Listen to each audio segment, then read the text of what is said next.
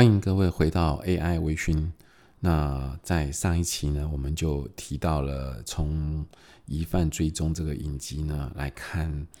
所谓的智能哈，机器具备智能这个维度呢，他们可以做到什么程度？那我们今天呢，换一个维度，我们一直从之前第一集到现在，我们在谈所谓的机器变变得有智慧。事实上，我们啊、谈的呢是从图灵的测试这个角度来看嘛，哈，那有没有别的方式来看机器是不是真的比人聪明，或者能够像人一样的聪明呢？呃，那这个部分呢，有一个方法的哈，有一群人呢换另外一个维度在看，什么维度呢？呃，这个就是下棋了，因为各位也知道，下棋这件事情事实上是需要很多的智力、经验啊，它不是只是知道规则就可以把棋下好。两个人要把棋下到赢对方，那除了懂规则、懂经验，要有经验之外，事实上有很多就是两个人的智力之间的缠斗了。所以呢，下棋这件事情，呃，也可以代表说，假如有一天机器可以跟人下棋，而且下赢人类的话，那当然这也可以代表机器的智力呢，可以跟人是一样的，甚至就超越人力了，超越人的智力了。OK，那这里面。从下棋的角度来看，机器的智力呢，最早最早呢是由 Arthur Samuel 这位科学家开始的。那这个人，各位假如还记得，我们在之前有提到说，一九五零年代的时候，呃，一九五六年的 Dartmouth 那一次达特茅斯的那个，就是第一次把人工智慧定调的哈，就是人工智慧这个词，在这个会议被正式提出来的那场会议里面呢，事实上他也是当初的、呃、先锋者之一。哦，他也是参加这个会议的人。那他呢，很特别的是，他在一九五六年，他就从下棋这件事情开始，就是由下棋哈，能不能创造出一种会下棋的电脑，然后可以跟人下棋，甚至可以下赢人类。好，这就是他在做的事。那他从一九五六年呢，就做出了第一个可以下棋的软体。那比较特别的是，当初他的选择呢，是用了 IBM 的七零一这台。电脑，那各位要知道哈，在五零年代，大部分的电脑都是军事用途比较多一点。那 IBM 的七零一可以说是由 IBM 公司第一次呃试图把电脑往商业界推进。呃，说实话，对一个企业来讲，它有很多数据要处理啊，那么多的计算要进行。那假如有计算机来进行的话，是不是很好呢？所以呢，七在五六年，呃，Samuel。他把下棋的软体在 IBM 的商用电脑上，这个七零一商用电脑上同时推出来。它代表的不只是啊计算机普及化这件事情，同时呢，在软体上也证明了，就是在商用的电脑也可以做得很计很厉害的，计算能力很强大的。所以这件事情在当时有 IBM 一对外宣布之后，当晚股价听说就连涨了十几个百分点。所以呢，各位也知道。在技术上的突破，有时候对啊一个企业来讲是挺重要的哈。那这个是当时 IBM 的一个情形。那当然，那是一九五六年代，各位想一下，那是很早很早以前的事了。因为那时候计算机真的是计算能力是很不行的。那我们就把时间拨快一点。那再来就是一样，我们来看 IBM，IBM 呢，在一九九六年。也卖了一个末，做了一个很重要的里程碑。他们推出了一台超级电脑，叫做深蓝 （Deep Blue）。那这台深蓝上面跑了一个软体，也是下棋，它是可以下所谓的西洋棋，叫 Deep Salt。OK，那为什么说一九九六年这是一个很重要的里程碑呢？因为当时在九六年、九七年，他就挑战了当时的世界西洋棋西洋棋的冠军，一个俄国的呃西洋棋手，叫做 Kasparov。他是当当时的全球冠军，各位知道西洋棋的冠军，那真的是智力非凡的人。但是在一九九七年的那一场比赛里面，我们刚刚提到 IBM 的这个深蓝正式击败了人类的西洋棋冠军，这件事情是当时轰动了全世界。当时是一九九七年，甚至呢，这个故事呢后来就拍成了一个纪录片。好，这个纪录片的片名叫做《The Man vs the Machine》，就是人对机器。那各位有兴趣的话，你也可以在 YouTube 上找到这个短片，这个这部纪录片它比较长一点。那各位可以看到，当时 Kasparov 当他当他面对被电脑击败的那时候的整个表情、情绪的变化，那真的是一个非常嗯具有具有历史性的一刻哈。所以各位可以想一下，到了一九九七年，我们上一集有提到是二零一一年，也是 IBM 的人工智慧的系统叫 Watson，那这个是叫 Deep 啊，这是在深蓝的机器叫 Deep Blue 上面的软体叫 Deep Salt，好，可以叫深思啊哈。那各位看到，在二零一一年是击败人类的呃，就是猜题冠军。那一九九六年就击败了西洋棋手哦，西洋棋的冠军了。所以这是从我们刚刚提到，讲从另外一个下棋，就是玩棋下棋这样的角度来看，人工智慧的机器的智力的发展。各位看到，到了九六年，就是一个非常惊人的一个结果了。那不过当然，各位一定会觉得说，那九九七九六九七年离现在也很久了，所以应该既然在那个时候，既然可以可以下棋都击败人类，那是不是人工智慧的进展应该有很大的跳跃才对啊？那事实上好像也没有，对不对？因为我们最近人工智慧变得突然这么的爆红，各位应该也都知道，是因为 AlphaGo 嘛，它下赢了围棋。那这个差距在哪里呢？OK，我们今天就花点时间跟各位解释一下这个差距的。那基本上哈，围棋跟西洋棋。呃，各位知道围棋的规则是很少的，那围棋的棋盘当然相相对可以走的地方很多，但是就是因为它规则少，它棋子种类就是只有两种，黑棋跟白棋，那所以剩下来的它可以可以下的就嗯，应该说几乎无所限制了，它的限制就是剩下就是我们人类的啊、自己脑袋的限制了，呃，下西洋棋虽然也很复杂。哦，就像我们自己下我们的呃中国象棋一样，可能也是非常的复杂。不过那个复杂，呃，各位也知道，我们通常学下棋都有棋谱啊，啊、下一个棋你知道下一步可以怎么做。事实上，我们一个高手下棋的人呢，他会去推推算，我下这一步，他下一步会怎么回？他回了之后我又怎么下？他又怎么回？实际上，我想要能够把各个可能的每一曲、每一个、每一每一个步。我下的棋，然后他怎么回，一路的去推论到最后哪一步会赢？实际上，我们当然知道怎么下就是对的了。重点是我们的人脑很难去穷尽所有的可能。那电脑在以前当然不行，因为电脑以前没有那么强大。但是各位想想看，一台超级电脑有非常大的记忆体，有非常强的 CPU，非常强的计算能力。当然，这些组合还是很惊人的哈，还是非常惊人。可是以当时的规则一样有棋谱，我们可以学很多棋谱，我们大致上可以知道怎么样去啊、挑掉一些走下去一定会输的步，就不要跳了，对不对？就不要往下走了嘛。那有一些啊、我们我们我们常见的经验法则也好，或者计算的规则也好，事实上，西洋棋某种程度对计算机来讲，只要计算够 powerful。那原则上呢，要下赢人类，在我们传统的这一些搞电脑的人来讲，我们认为这是可能的。好，我们通常把这个讲难听，也是叫暴力法。哈，那为什么叫暴力法？当然，它并不是那么暴力，而是说它计算够强大，它计算力够强，记忆体够大。那么只要只要它有办法往下算，它确实在足够的时间。那当然，这个时间有时候会算得比人长一点，那没关系，我还是可以在呃。有限的时间内算出下一步会比较容易赢，这是可能的。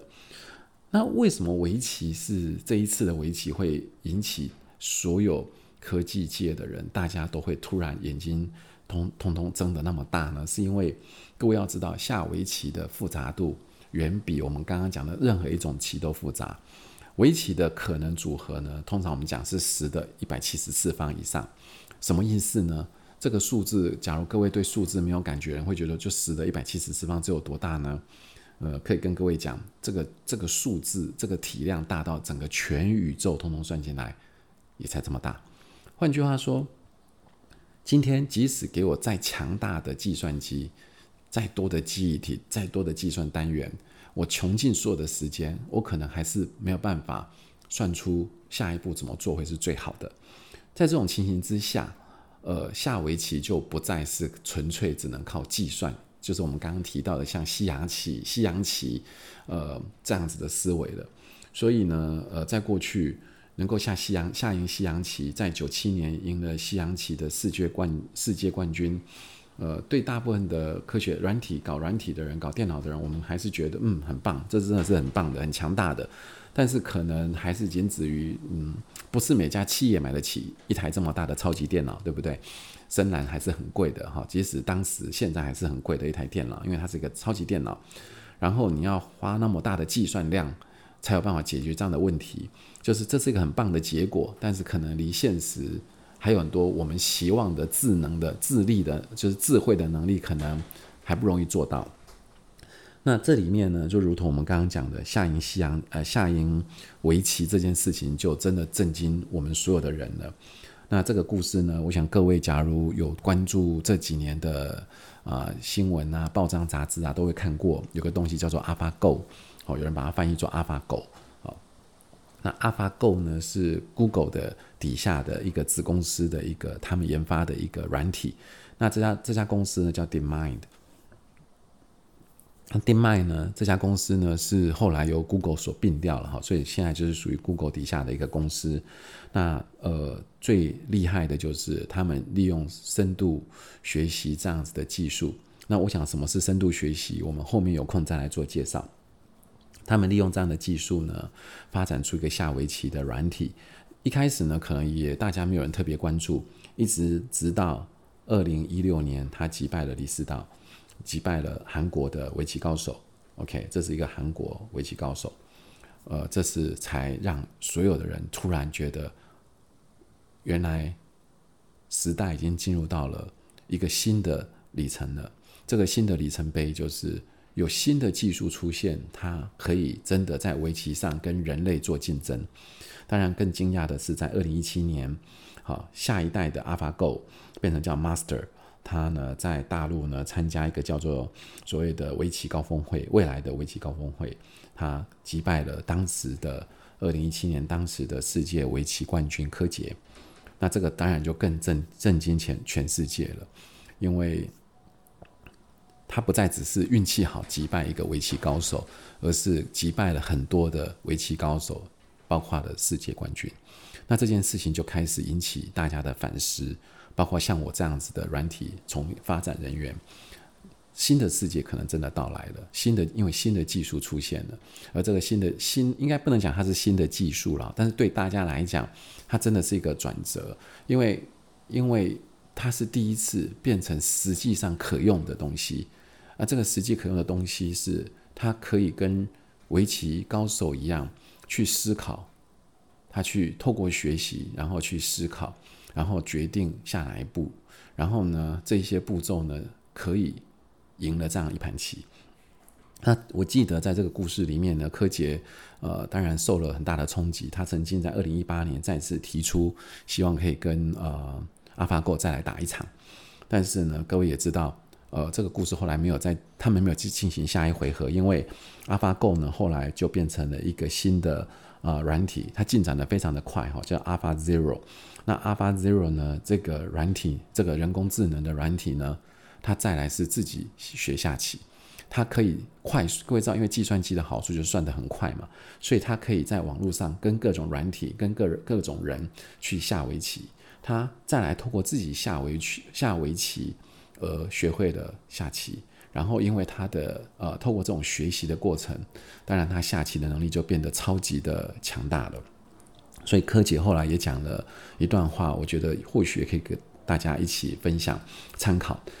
他说像，像呃围棋这件事情，围棋对围棋人来讲，对围棋手来讲，这几千年来，围棋就算是一种哲学，因为他可以穷尽一生也没办法看完里面所有的东西。因为它的组合太多了，我们刚刚讲它是一个一十的一百多次方以上的组合嘛，所以呢，它是一个学习的过程里面，你就要像练功一样，你要你像一个哲学哲学家一样，你要去思考想的，你可能要有一些一些，因为因为你有一些不同不同的想法，突突破性的创新的走出一些新的歧路出来，然后柯洁讲。在 AlphaGo 上看到的这一个现象，也就是人工智慧，它真的不是只是像以前的，像我们刚刚提到的其他下棋的软体，它只是背了很多棋谱，它只是有很强大的计算能力去穷尽各种组合的可能，从各种好的组、各种穷尽各种组合里面挑出好的步去下棋，它不是的。AlphaGo 呢，就像人一样，它也在探索，它会下一些很奇、很很精妙的步步那个棋步。这种很精妙的棋步呢，是过去人类可能也没想到的。所以柯洁看到 AlphaGo 下的一些棋步之后，他也会受到启发，觉得哇，这个真的是很精妙的一步。所以柯洁讲，人类或许最终，至少对他们围棋手来讲，最终呢。结合人工智慧，彼此携手迈进，开创一个啊、在围棋世界里面过去人所未见的一些发展，这是非常可以被期待的。那我想这段话呢，对我们很多人来讲，可能是同样的，因为我们在不同的领域里面，我们人再怎么厉害，我们积累了非常多的经验，积累了非常多的知识，但是有有许多东西，我们可能没有办法穷其一生去碰得到的。那我们各各凭我们自己的知识能力，各各凭我们自己的学识在推进，但是人工智慧或许有这么一天，可以变成在里面，在我们的世世界，在我们的领域里面呢，它可以给我们更多的探索，而且这个探索是他自己会探索，然后呢，反馈出来的结果很可能会让我们大家得到非常大的惊讶，可以让我们大家得到非常好的成果。那这个呢，是应该可以说是在 AlphaGo 出现之后，给我们看到的一个最亮、最大的一个曙光了。所以讲到这里，呃，我想各位也可以理解，从前面一路我们在讲人工智慧，从五零年代一路到现在，过了二零一二年，到了二零一六、一七年，AlphaGo 的出现，我们我们看到的一个变化，就是我们过去可能谈人工智慧是比较由上往下的。我们呃人把自己的经验知识呃变成软体，然后呢由这个电脑呢去模仿我们人的知识软体。那透过不管我们提供的是一个数学的模型、计算的模型，还是我们上次提到的知识系统里面专家系统里面的知识库等等，还是他自己积累的一些规则，原则上都是我们想让他学我们已经会的东西去做。一些啊，像人的事情，但是 AlphaGo 的出现呢，却让我们看到了另外一种世界，就是它是可以透过自己的学习，不停的探索，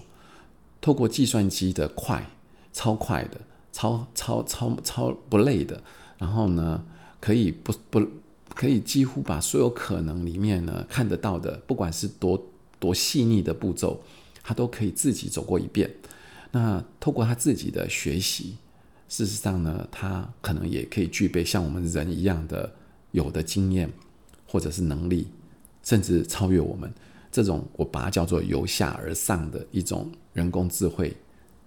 我可以讲，我们可以讲，它实际上正式出现了。而这种由下而上的人工智慧呢，一定会颠覆我们很多的事情。那我想，我们在下一期，我们再来往下介绍到底。它会创造一些什么样的冲击跟改变呢？